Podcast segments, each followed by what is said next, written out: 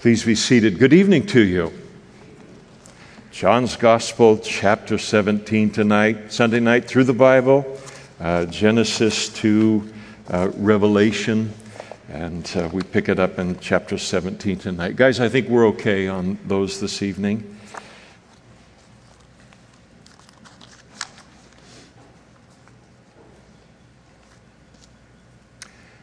Verse 1 Jesus spoke these words lifted up his eyes to heaven and said, Father, the hour has come. In John chapter 17, we come to the longest recorded prayer uh, of Jesus in the Gospels and in the entire New Testament. So, Jesus has been teaching his disciples a sermon, uh, been discipling them in a upper room in the city of Jerusalem on the night before his crucifixion and, uh, and what is known as the upper room discourse. And as he's been teaching them and discipling them from chapters 13 through chapter 16, now he doesn't want to end that sermon, so to speak, without then praying, without praying for them in terms of the context of, of uh, the, the um, that they to you know, bring to the conclusion, bring to the application, bring to the throne uh, what prayer allows us to do uh, in terms of, of content and things that we've uh, heard, and these things might be uh, deeply absorbed by them. The, the tone uh, and the atmosphere of the upper room and also of, of this prayer established for us in that early half of the uh, cha- uh, verse 1 here Father, the hour has come. And so it's dominated by the very uh, theme, the very environment that produced the teaching, and that is the, uh, the troubled hearts that they had related to his soon departure, following his ascension into heaven, and then uh, uh, only coming to a conclusion at his uh, return for the church, uh, at the rapture of the church. And so uh, here it is. They're facing this separation. They're troubled by it. They're anxious by it. He's given them the instruction now, and, uh, and, and now he wants to pray for them and to pray for us related to uh, that long period of time between his uh, ascension into heaven and then his return at the rapture of the church, a, a period of of time that is called church history, and, and it's running at about 2,000 years at this, uh, this point. In this chapter, we're given a beautiful, beautiful glimpse into uh, the, uh, what constitutes Jesus' intercession for us as Christians. In the book of Hebrews, we're told that Jesus ever lives to make intercession for us, and so he does. And sometimes we might wonder what exactly is it that he is interceding uh, for us? What is he praying for us? I don't say that this prayer is exhaustive in that regard, but it certainly includes these things. Wonderful to know that he is praying these things for each and every one of us as uh, Christians. Of course, there are entire books that have been written, volumes all on their own, on just this chapter alone. Uh, one of the books that was uh, written was by uh, Warren Wiersbe. Anything by Warren Wiersbe is very, very valuable. But he gave it what I thought was a very unforgettable title and a, and a very instructive title when he entitled his book, Listen, Jesus is Praying. If I had only 30 minutes to get to know um, the heart, the mind, the soul, and the strength of an individual that I wanted to get to know as best I could in 30 minutes, um, I would sit down and I would pray for them and, and, pray with them, listen to their heart in prayer, agree with them in, in prayer. I don't know that there's a quicker way to get to know a person uh, than in praying with them. Their hearts, uh, their thoughts, their desires, their priorities um, in life. It doesn't mean that I would like to sit and, and pray with somebody to listen to their prayer with a critical attitude or a means of judging their prayer. Um, but prayer does cause the, the deepest things in our life to be revealed not only to God, but then to others who are agreeing with us in prayer. I'll never forget uh, a, a, pastor friend of mine years and years ago. Um, he told the story, true story of him, and he went out. Uh, he was uh, pastoring on the East Coast at the time, and uh, they went out street witnessing and uh, as they left in order to leave this meeting point to go street witnessing downtown, they did. They broke off. They shared the gospel with a lot of people. They came back together to uh, meet and debrief and also to pray. So they all took hands and they began to pray. And, and the prayer began to, sometimes you'll be in a circle of prayer and it'll kind of pong into different things. But sometimes when you're in that group, someone will pray, and then the person right next to them will pray. The person right next to them will pray, and everybody then is afraid to break that, that circle that occurs there. And, uh, but anyway, so it began to make its way around the circle, and there was one uh, gentleman that had joined them uh, uh that was a new Christian, and he just stuttered and he stammered his whole way through the entire uh, prayer. And after they broke off and headed off all their different directions, my, uh, my friend said to the Lord, Boy, that was, um, uh, that was really difficult, you know, that uh, prayer that, that he lifted up, you know, lifted up to you and the challenge that it seemed to be to him. And the Lord spoke to my friend's heart and said, He's the only one who prayed. And there's something where we can become professional prayers, where we aren't really engaged in the words that we're saying. They're just, it's just Christianese that just flies off of our uh, tongues or off the, the, the, um, uh, uh off of our, uh, the top of our minds or off the ends of our tongues. And, and uh, it, it just happens. But because we've been around for a while and we can do this kind of thing, uh, we can begin to misjudge uh, how pleasing it is to God. And the most important, important thing related to our, our prayers is that we actually mean what it is that we're saying and that we're actually engaged in what it is that we're saying to Him. And I thought that was a very, uh, God has brought that to my remembrance con, uh, continually, not because I'm in danger of judging people's prayers, but just to remind me of how important those things are um, to the Lord. Of course, in the Bible, we, Jesus told the story about uh, the Pharisee and, um, and the tax collector who went into the temple to pray, and one of them prayed, God, I thank you that I, you know, tithe of this and I tithe of that and I obey you, and I'm not like this tax collector over here. Tax collector just beat his breast and he said, uh, Father, be mer- merciful to me, a sinner. And Jesus said, That man, with the simplicity of that prayer, went out justified and the other did not. But there is something here about being able to, in prayer, uh, get to know a person, I think, very, very quickly. Again, their desires, their priorities in life. And we want to study this prayer of Jesus with the same desire to get to know Him and what is really important to Him when He looks at our lives uh, as Christians.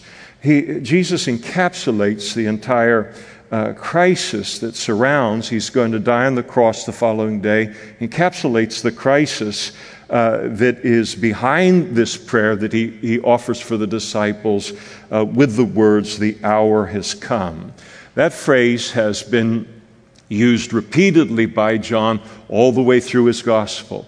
The first time that we saw this, his, uh, my hour is not yet come, Jesus spoke to his mother at Cana when she wanted him to turn the water into wine. And then repeatedly, repeatedly through uh, the gospel according to John until we come finally uh, to this place where Jesus uh, talks about now uh, his hour having uh, finally come. And so what is he referring to when he talks about my hour has, uh, has come? What's this hour that he's referring to? And the hour speaks here to, uh, for him to die uh, upon the cross. Uh, in order to provide the forgiveness for our sins, to be buried and to rise again uh, on the third day according to the scriptures. And so that hour is now uh, to begin those three great events, greatest events in human history Jesus' death, his burial, uh, and his resurrection. And Jesus uh, said as much in John chapter 13, verse 1, which begins this entire upper room discourse. Uh, and, and we're told that before the feast of the Passover, Jesus knew that his hour had come that he should depart from the world to the Father by means of death, burial, resurrection, and then his ascension into heaven. The first five verses of John chapter 17, the opening section uh, of this passage, Jesus prays for himself.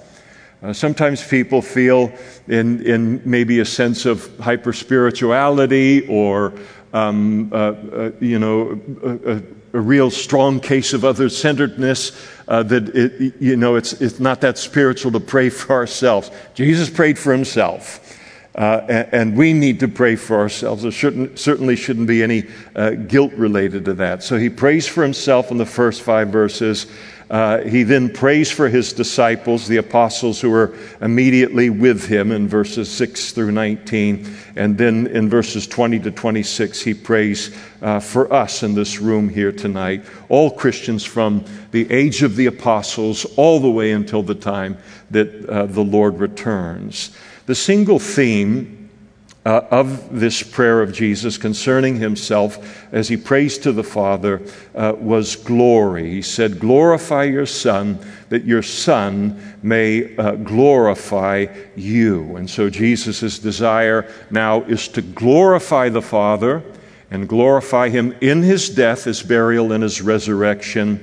And speaking of the glory that God the Father would receive uh, throughout uh, human history, but then throughout eternity uh, by people like you and I who've become Christians because of that death, burial, and resurrection, and glorifying God the Father for loving us so much as to send His Son in order to provide that salvation uh, to us. And so, His desire to glorify the Father in His death, burial, and resurrection, and then uh, his uh, uh, desire that the, that the Father would glorify him in enabling him to do all of this. Glorify your Son, uh, that your Son may glorify you as you have given him authority over all flesh, that he should give eternal life to as many as you have given him. And so, again, uh, how do these unique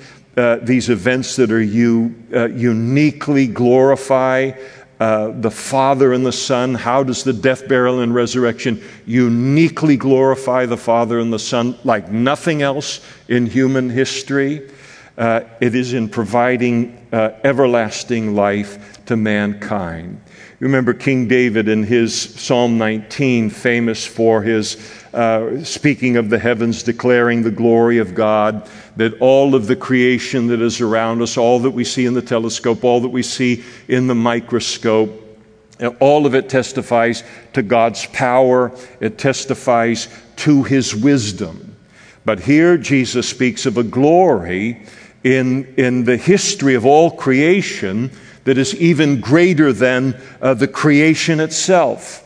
And here you have Jesus. He ignores all of that creation that David uh, gloried in as the ultimate uh, uh, expression of the glory of God and the ultimate expression of His glory uh, because the creation expresses the wisdom and the power of God, but it does not reveal to us the heart of God, the love of God uh, the grace of God, the nature of God. And so the cross is a glorification of the Father that exceeds all other glorifications of God uh, as, uh, as the, the Creator. Uh, his heart for us, his desire to save us, and, and, to do so at such an expense to himself and giving his son. That was the far harder thing, the far more sacrificial thing uh, to do. God could create a new heavens and a new earth and a new universe every 15 minutes. And it would require nothing of him to do that. It would pull nothing out of him in order to do that. It wouldn't diminish him in any way, but he had, only had one begotten Son and only one, this is my beloved Son in whom I am well pleased. It is this sacrifice, that death, burial, and resurrection, that uh, glorifies uh, God in a way that nothing else does, as it reveals his heart for us as nothing else can. Jesus goes on to say in verse 3 and this is everlasting life or eternal life, that they may know you, the only true God, and Jesus Christ, whom you have sent. And that word know is worth underlining in the passage. If you do uh, that kind of thing, number one, everlasting life is found solely in the Father and in the Son. They're the sole source of everlasting life because you have to have everlasting life in order to give or to impart everlasting life. You notice that our salvation and the forgiveness of our sins uh, here is not the pinnacle of our salvation. It's merely a means to an end. It's the means to the highest end, and the highest end being to know God. And that word uh, knowledge there, or to know you, speaking of God, it's the Greek word ginosko. It speaks of a knowledge that comes by experience. And the forgiveness of sins is wonderful, but it doesn't stop there. The forgiveness of sins brought us into the greatest thing that was possible for us as human beings, and that is to know God personally. And Christianity is all about a personal relationship with God. You have other religions in the world, and they're offended by the very idea that that kind of thing is possible. Uh, Islam is am- among them, but this is exactly what the Father and the Son intended. It's exactly what they have provided to us. Uh, Islam and the Quran borrows so heavily from the Old and the New Testament uh, on a level of plagiarism. I mean, if you wanted to look at it that way, it's a shame that it doesn't go all the way back to Genesis chapters 1, uh, 2, and 3 in its understanding of God and its understanding of man related to a relationship with God. When man was first created in Adam and Eve, we were created for uh, a relationship with God, and the breaking of that relationship. Uh, the very thing that we were, we were created for was the great catastrophe of the fall. The great catastrophe of the fall is not weeds or floods or earthquakes. The great catastrophe is that we were cut off from the very relationship that we were created for the relationship with God. And so, since each of us have been created for a relationship with God, we will never ever know inward fulfillment or satisfaction in our lives until we are engaged uh, in that knowing relationship uh, with uh, God. And so when the Father and the Son provided us with salvation uh, and everlasting life, uh, uh, and they, of necessity, uh, it would provide a return then to that relationship. It is what the entire book is all about. And how does a relationship with God begin? So simply uh, putting my faith in Jesus Christ for the forgiveness of my sins, uh, re- uh, and then repenting of my sins, and then being born again by the Holy Spirit, committing now in the power of the Spirit to be his disciple and to follow him. And it's as simple as that because the Father sent Jesus, verse 3, uh, to save. Jesus declared in verse 4, I have glorified you, speaking to the Father, on the earth. I have finished the work which you have given me uh, to do. So he declares that he'd finished the work that uh, the Father had uh, sent him in the world to do. It certainly included a couple of things that he had finished. All that the Father had called him to do, uh, through his incarnation, through his life, uh, up to this point. Nothing was left undone by Jesus as a result of the cross. The cross did not interrupt the plan of God. It did not cause Jesus to fail to do one other thing that God intended him to do. All of it was uh, under the jurisdiction and the, and the working uh, of, of God.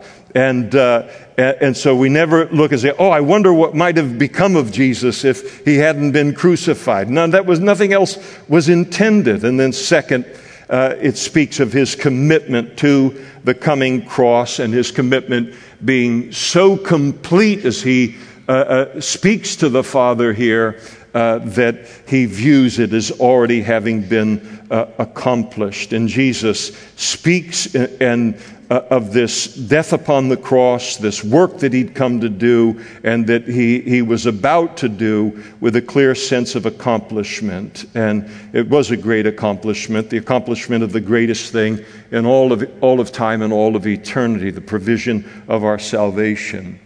The word glorify that Jesus uses there in verse 4, it is in, a, in an alignment with a similar Hebrew word that s- simply fills the Old Testament, that means to weigh heavily upon, to be heavy, to be uh, weighty, uh, to be honored. And so this word has its theological roots in the Old Testament.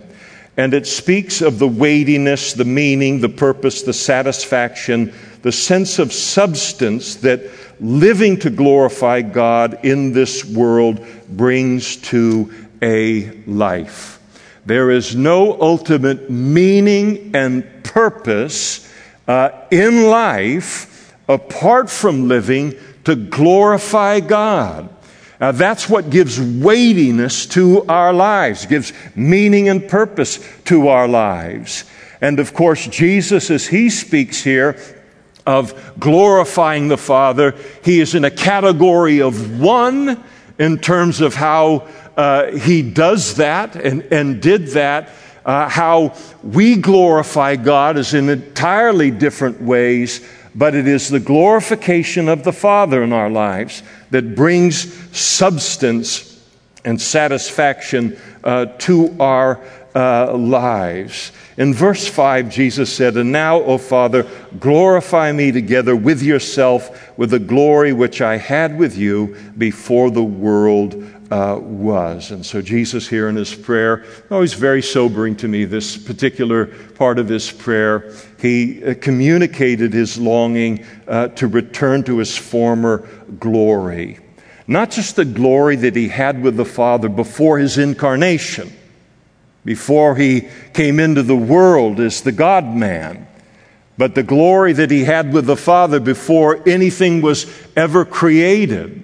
And he longed to return to his former glory uh, there in uh, heaven. When he came into the world, he never laid, laid aside his deity, but he did lay aside his glory. I have never ever seen heaven, and I long for it.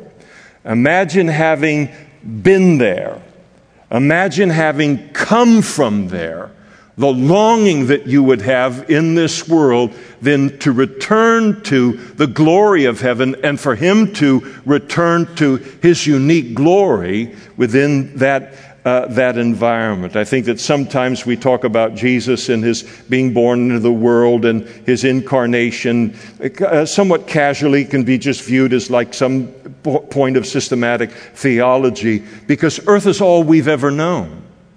Uh, it, it, there was uh, no humbling in, involved for us. We didn't come, uh, leave heaven or leave the glory of heaven to come to earth. And so we can tend to think uh, of Jesus' sacrifice for our sins almost solely in terms of the cross. That that is the lone expression of the sacrifice that was involved in, in our salvation. And yet, here Jesus reveals uh, that it began 33 and a half years early, earlier in his very incarnation his very being born uh, into uh, the world. Paul captured it perfectly in the book of Philippians, chapter 2. Let this mind be in you, which was also in Christ Jesus, who, being in the form of God, did not consider it robbery to be equal with God. And then here it is. But made himself of no reputation, taking the form of a servant and coming in the likeness of men and only talking about the sacrifice of Jesus' incarnation does Paul then go on to speak about the sacrifice involved in his crucifixion when he goes on to write, and being found in appearance as a man, he humbled himself and became obedient to the point of death, even the death of the cross. And so Jesus prayed for the Father to glorify him, to bring him back into his former glory. And of course, it happened at his uh, ascension into heaven. And right now, Jesus enjoys all of that fullness uh, once again. And one day, we're going to uh, join him there in that. In verse 6, as I mentioned now, the, the, prayer shifts now from Jesus praying for himself to now praying for his disciples, the apostles who are, are, are and disciples who are uh, with him. There are two, two great themes that he focuses on in praying for them. And the first theme uh, has to do with their security. He prays that the Father would keep them, that the Father would keep us. And then the second theme is their sanctification, that the Father would keep them and us uh, set apart to God uh, in this world, just in the same way that Jesus uh, lived. And I don't think Jesus, uh, again, only prays for us and for them uh, it, what is recorded here, uh, but it certainly includes this, and, and these have Jesus' immediate attention. He prays for them and he said to the Father, I have manifested your name, and that is the nature of God, your name to the men whom you have given me out of the world, speaking of the disciples. They are yours, you gave them to me, and they have kept your word. Now they have known that all things which I have you have given me are from you, for I have given to them the words which you have given me, and they have received them, and have known surely that I come forth from you, and they have believed that you uh, sent me. And so Jesus speaks to the Father about what they learned and what they uh, knew. Uh, Jesus had manifested the Father's name, had manifested uh, the nature of God, the character of God uh, to them throughout his uh, public ministry, three and a half years of public ministry with them. And as a result, they responded with obedience to, uh, to Jesus and to the Father in verse 6. Uh, they had received the truth uh, of Jesus' revelation, what he declared that he was saying from the Father. They received that revelation of the Father to them. In uh, verses uh, 7 and 8, he brings that out. They had believed in Jesus, they tr- put their faith in him. Uh, and they'd made a personal commitment to him. And Jesus speaks of all of these things as something that greatly blessed him and was a blessing uh, to the Father. And then, out of it, that great love that he has, obvious love for the disciples, uh, and his heart of compassion for them, uh, he now prays for them. In this prayer, in verses 9 through 16, he prays for their security, that they would be kept, as I mentioned. And it's interesting, you can perhaps look it up a, a, little bit later, but the repetition of that keeping, the words associated with it in the whole passage. In verse 11, keep. In verse 12, kept. In verse 12, kept. In verse 12, none lost. In verse 15, uh, keep. And so he prays for them here, and he says in verse 9, I pray for them. I do not pray for the world, but those whom you have given me, for they are, are yours. Um, don't think that when Jesus says, I, Here I don't pray for the world, I pray for them, it doesn't mean that Jesus doesn't love the world. Obviously, he loves the world. But the world is not his focus at this point in the prayer. His focus is his disciples here. And so he says, I'm praying, uh I'm praying specifically uh, for them. And then in verse 10, Jesus said, And all mine are yours, yours, and yours are mine, and I am glorified uh, in them. And that speaks of the fact that Jesus and the Father are glorified uh, by our faith in Him. Again, we mention it every so often. The single greatest thing that we can do to bless the Father's heart is to put our faith in His Son that He sent for our salvation. And that blesses Him and that glorifies, uh, glorifies uh, uh, uh, him. And so, again, all of these things that he had described in verses 6 through 8 their acceptance of his revelation of the Father, of his teaching, their faith in uh, him for salvation, their obedience to his word, uh, all of these things uh, glorified both Jesus and the Father. Jesus then went on in verse 11 and said, Now I am no longer in the world, but these are in the world, and I come to you. Holy Father, keep through your name those whom you have given me.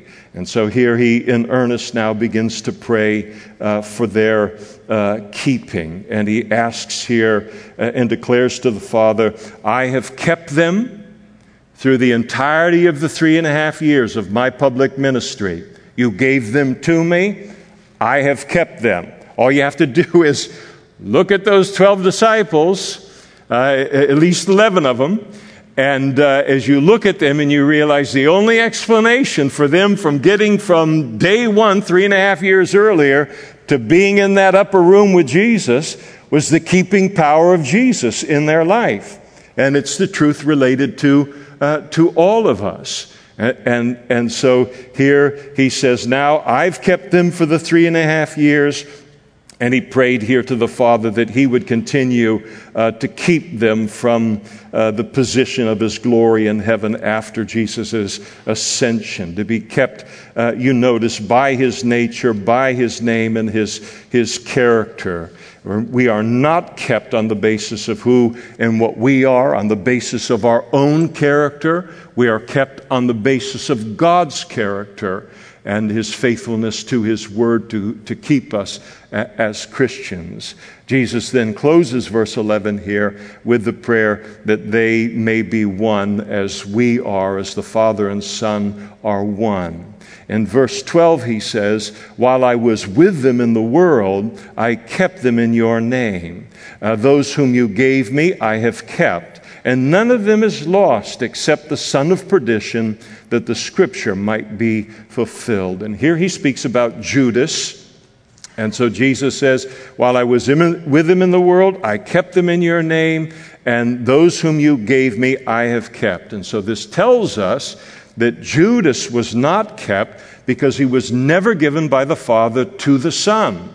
Uh, and, and, and he was not given because of the foreknowledge of God, recognizing uh, that God knew what Judas was all about, knew what Judas was going to do. And so Jesus, he brings up Judas here because it, Judas uh, creates a turmoil in some, the hearts of some Christians, where we read about God's ability and willingness to keep us from the moment of our salvation until uh, we're in the glory of heaven. And then people ask, well, what about Judas? He was one of the apostles. And here, Jesus doesn't want any Christian uh, wondering about uh, that, that, what happened to Judas can, can happen to us, uh, that we can be lost as he was. Jesus is revealing that Judas was in an entirely different category from everyone else. He was in a category of one among uh, the disciples. It's also important to understand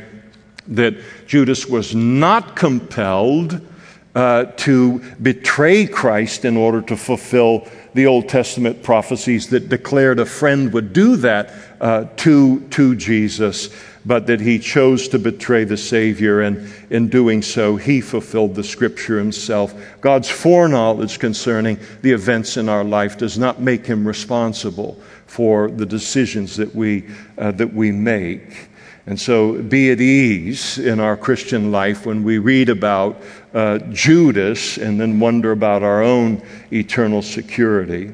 Verse 13, but now uh, Jesus continues, I have come to you, and these things I speak in the world that they may, uh, that they may have my joy fulfilled in them. And so Jesus prays this prayer in their hearing uh, in order that they might know that these are the things I am going to continue to pray for you throughout your life and throughout uh, your ministry.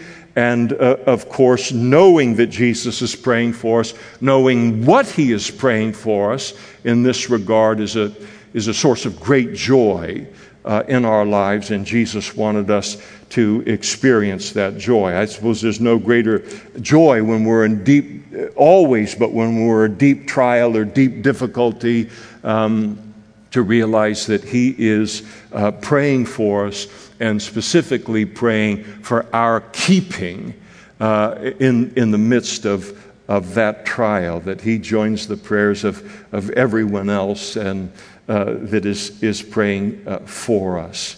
In verse 14, he says, I have given them your word as he speaks to the Father. The world has hated me because, uh, hated them because they are not of the world, just as I am not uh, of the world. And so uh, we need God's keeping. Jesus recognizes it in the light of the world's hostility towards us because of our identification uh, with Jesus. And so you have a world that at one time uh, crucified absolute perfection in human history uh, in the per- person of Jesus himself and, um, uh, and, and is quite eager uh, to diminish our voices and to silence our voice if it's given a chance as well. And so he prays for us in all of our persecution. In verse 15, Jesus said, I do not pray that you take them out of the world, rats, uh, but that you should keep them from the evil one.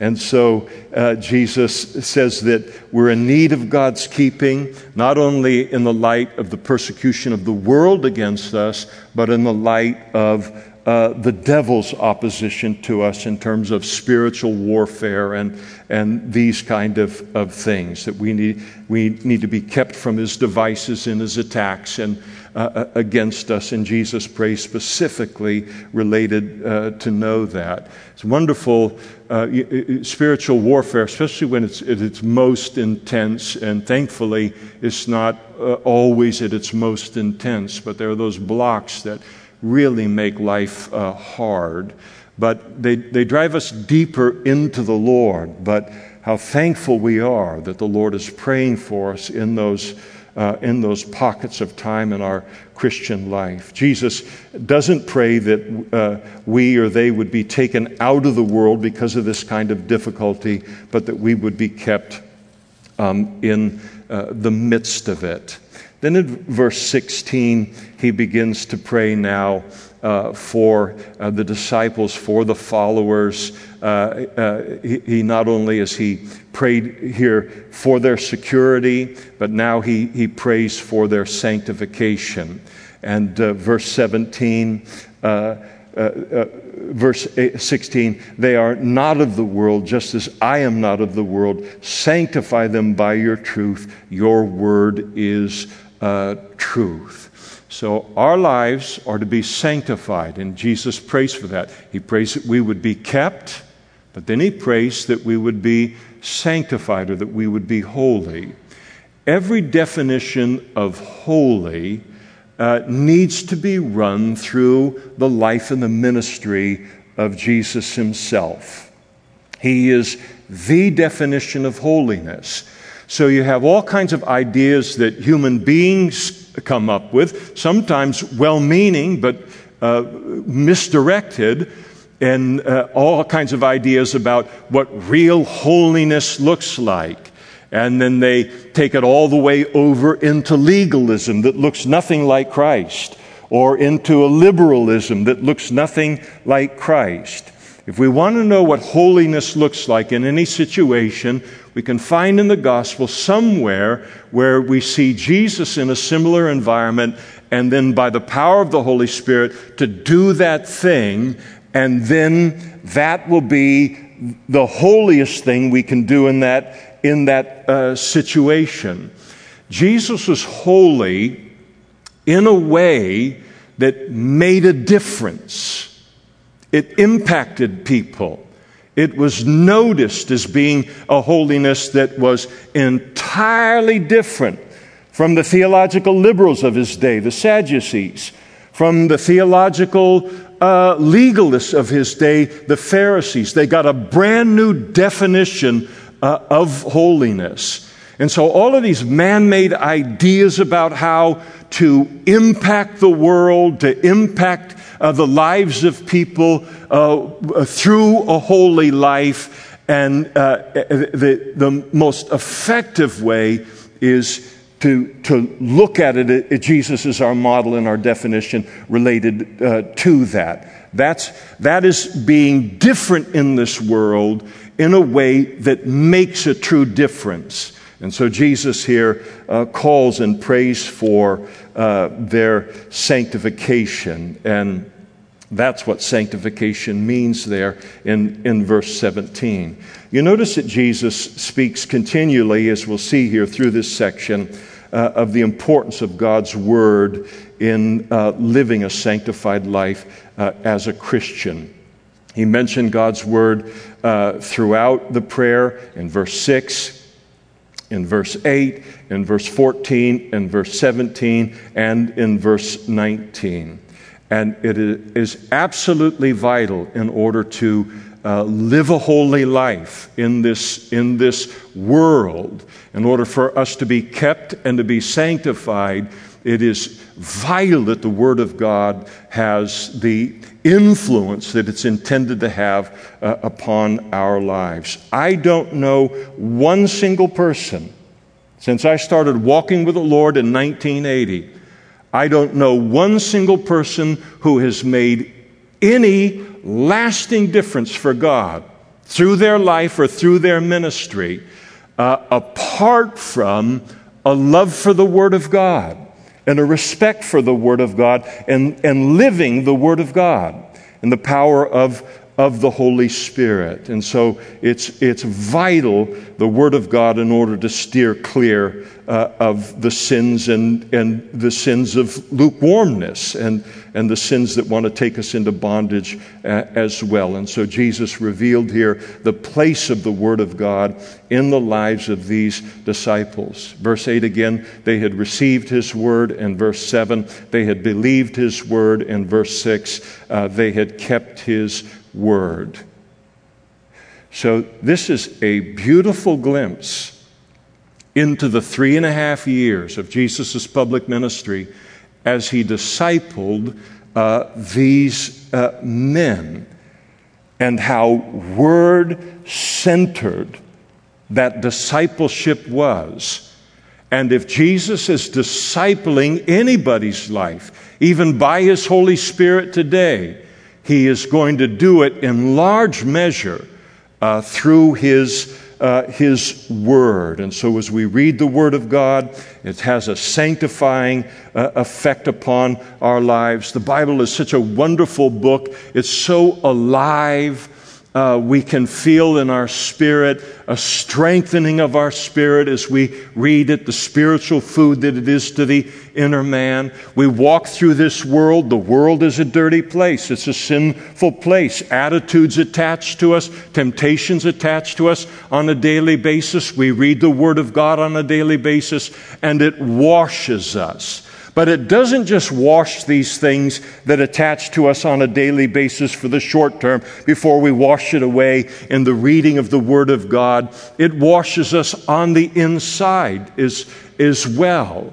It's able to do that, to impact the heart, so that not just our outward actions uh, are, are washed and sanctified, but all the way into our innermost being. It's washed and it's cleansed and it's uh, and it's uh, sanctified. And so the importance of the Word of God in that Uh, we certainly uh, take uh, bathe regularly, uh, I, and uh, and in our culture, because of the blessings that we have, uh, happens on most often on a daily basis. And so the same thing is true spiritually.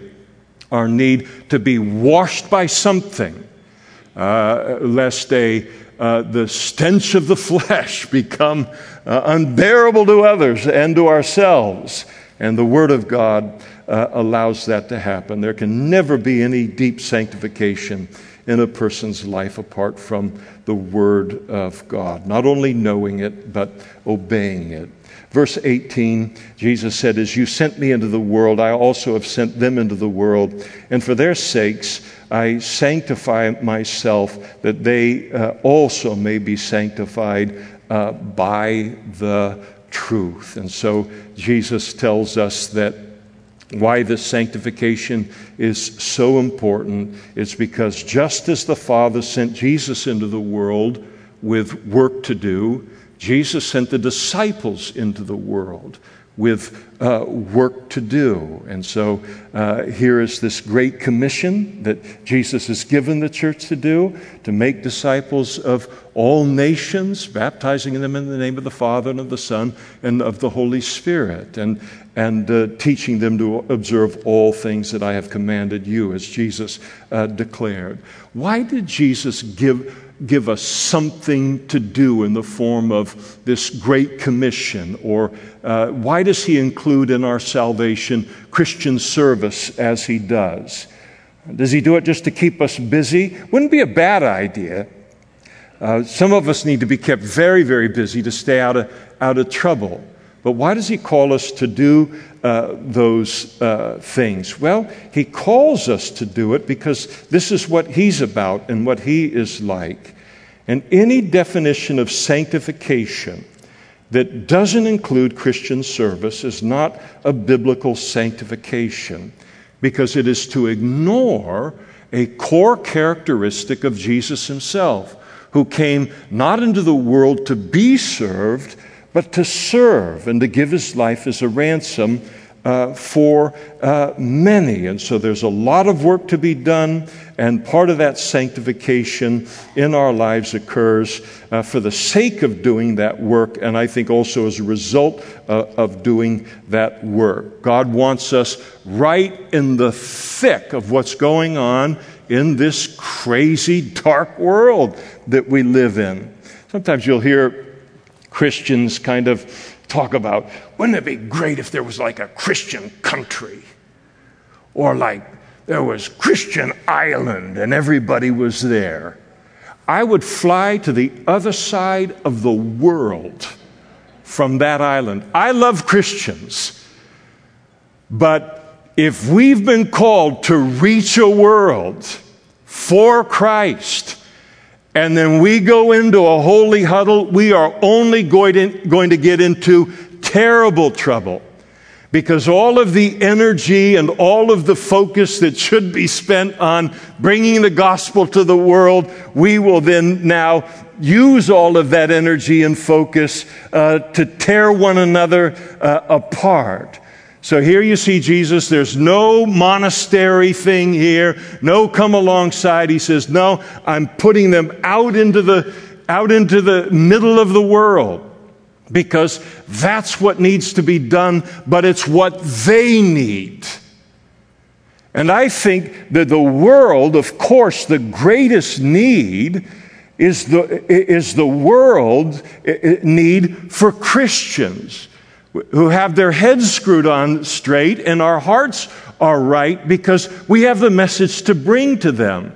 But right below that is our need for a messy world to be engaged in to keep us out of trouble and to keep us well directed and to keep us growing into Christ likeness in a way that we never would otherwise. So often we can complain about the very thing that is vital to our spiritual growth and, and uh, maturity and uh, sanctification. And so, uh, this uh, thing of don't, don't take them out of the world, uh, not, not yet.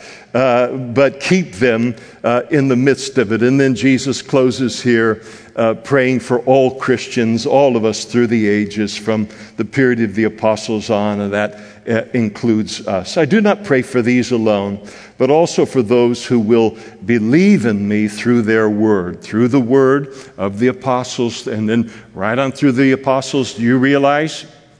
That whoever shared the gospel with you or whoever you prayed with uh, to invite Jesus into your heart, if you were able to do some kind of a DNA, spiritually speaking, on that, you would be able to track that through human beings, through 2,000 years of history, to one of those apostles.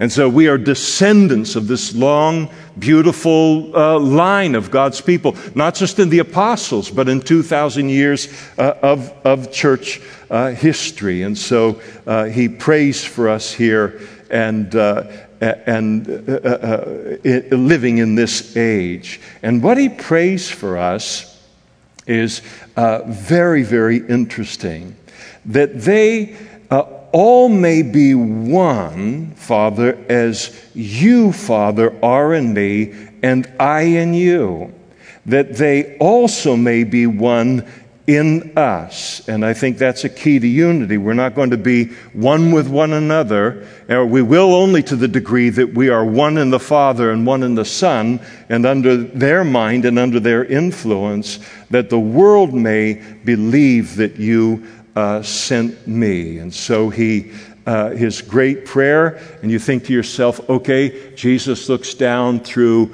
2,000 years of church history to us uh, in this room, and you think, what would be his single great prayer for us? A new Mercedes Benz. No, when he looks all the way through 2,000 years of history, his great concern is for our unity. The unity of the body of Christ in the world. Now, you tell me, and I'm preaching to myself tonight, you tell me if there is almost anything that Christians in the United States of America have less concern for than the unity of the body of Christ. Not only on an individual level, but in all of the things that we argue and we fight about and we divide over. All of the different denominations and the non denominations. And if you want to know why, how we're different from all of those other denominations and non denominations, I will tell you. It's fine to have theological positions that make us distinctive as Christians, and not all Christians are going to agree on all of, uh, all of those uh, things. It's fine to be different uh, related to that, and then yet be humble in holding those convictions, not elevating those convictions above the unity of the body of Christ. So, in terms of eschatology, the end times, there's several different views related uh, to that. I can't help that everybody that doesn't believe what I believe is wrong. Or you take concerning the gifts of the Holy Spirit, dispensationalizing it, saying it's only for the early church and that we don't need that today. That's not the view that I have, but it's the view of a lot of people. And so I'm not going to divide over them. I'm not going to hate them related to that. I'll be happy to explain why it is that I believe what I believe. So there, there can be a discussion, and then what can I do? Put them in a headlock and change their minds? I can't do that. And so the challenge is to be right and be humble in being right, or to hold the positions that we have and to be humble about that and leave the big picture to other people, to, to the Lord to work out in other people's lives. And so there's a tongue in cheek in which I say, to be right, and I'm speaking about myself. Well, why would I hold a view that I think is wrong? Of course, I've come to a, this conclusion, and here is why. I will gladly listen to what you have to say here, but if it doesn't move me, it doesn't move me. But I'm not going to break fellowship with you over it. Or I'm not going to talk to unsaved people about not going over there because they don't uh, this. And, and the things that are, I'm not saying that these things aren't important because I can look at people's uh, Christian lives or I can look at the quality of Christian life, uh, uh, uh, uh life that comes out of certain theological traditions. It creates a certain kind of Christian. I look at it and I say, they are paying a price for their theological position here related to that. I see that. And, and maybe they do as they, they would even, uh, of course, look, look at me. But still, there's the freedom for them to do so. And, and the importance of us having, having fellowship with one another and remaining uh, united. I love what Harry Ironside he wrote of a missionary who was laboring in a, in a foreign country at that time with very few Christians, and he said, Any kind of Christian looks mighty good to me down here. And, and the point being, hopefully for us, I'm not, I am not judging anybody's heart. I'll just, I'm just going to talk to myself, and you can listen in. Hopefully, it will not take extreme persecution of us as Christians as a persecuted minority in the United States of America to get us to finally take this call to unity and prayer for unity that Jesus makes seriously. Now, However, it happens, well, it happens, and that's good. But it's always nice when we make that decision before we've been forced to, when it's a choice that we can make in our, uh, out of our uh, relationship uh, with the Lord. It's, it's, a, it's ascribed to uh, Augustine, but uh, nobody, there's a lot of arguments about where it comes from, but the famous saying, in essentials, unity, and non essentials, liberty, and in all things, uh, charity. And so the importance uh, of this. And Jesus speaks of the importance of unity, and then he gives the reason why at the end of verse 21 that the world may believe that you, Father, sent uh, me. It's in order to know that this Jesus came from the Father to do what it is that, uh, that, that he did. And then, second, uh, in verse 23, as he, as he says, In the glory which you gave me, I have given them that they may be one just as we are one, I and them, and you and me, that they may be made perfect in one and that the world may know that you have sent me and have loved them as you have loved me. And so, the importance of this unity in, in, in making it a, a supernatural uh, lights on for unsaved people to realize that this Christianity must be real.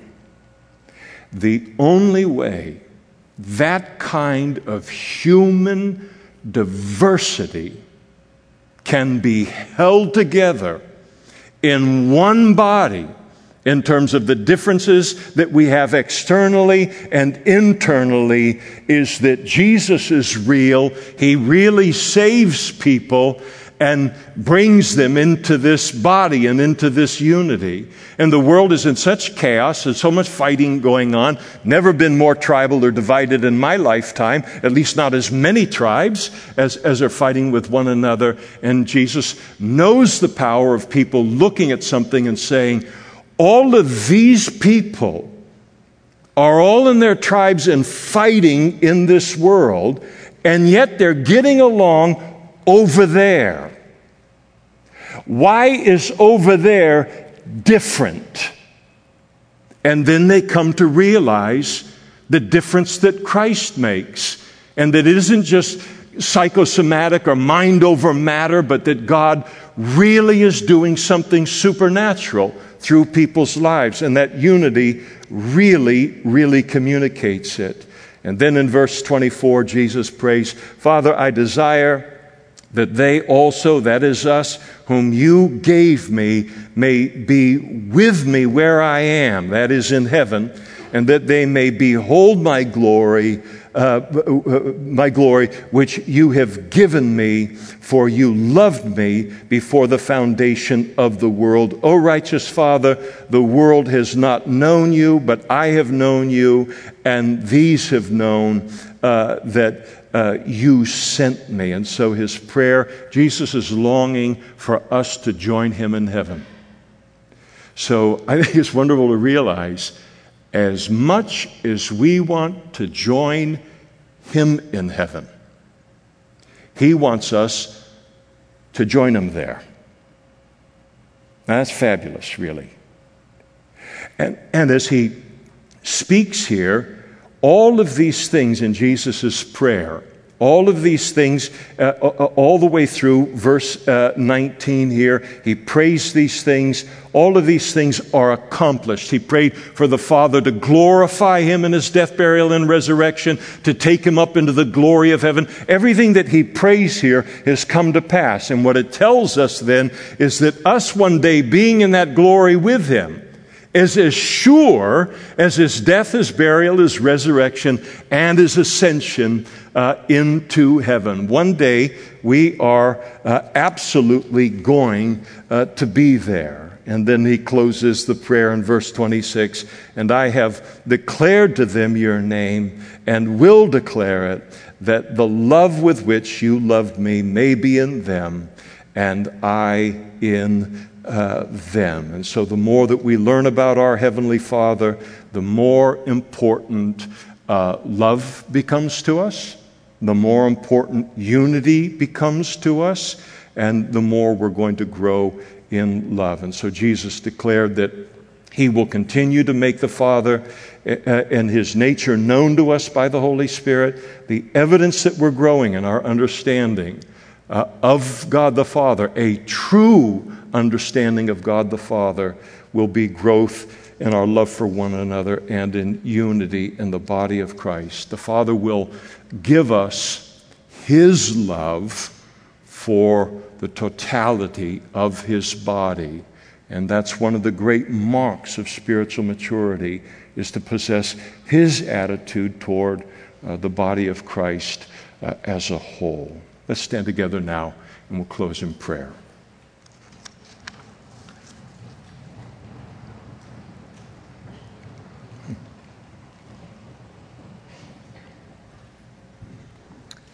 Jesus, thank you for this glimpse that we have into your heart, into your mind, into your priorities, into what is most important to you.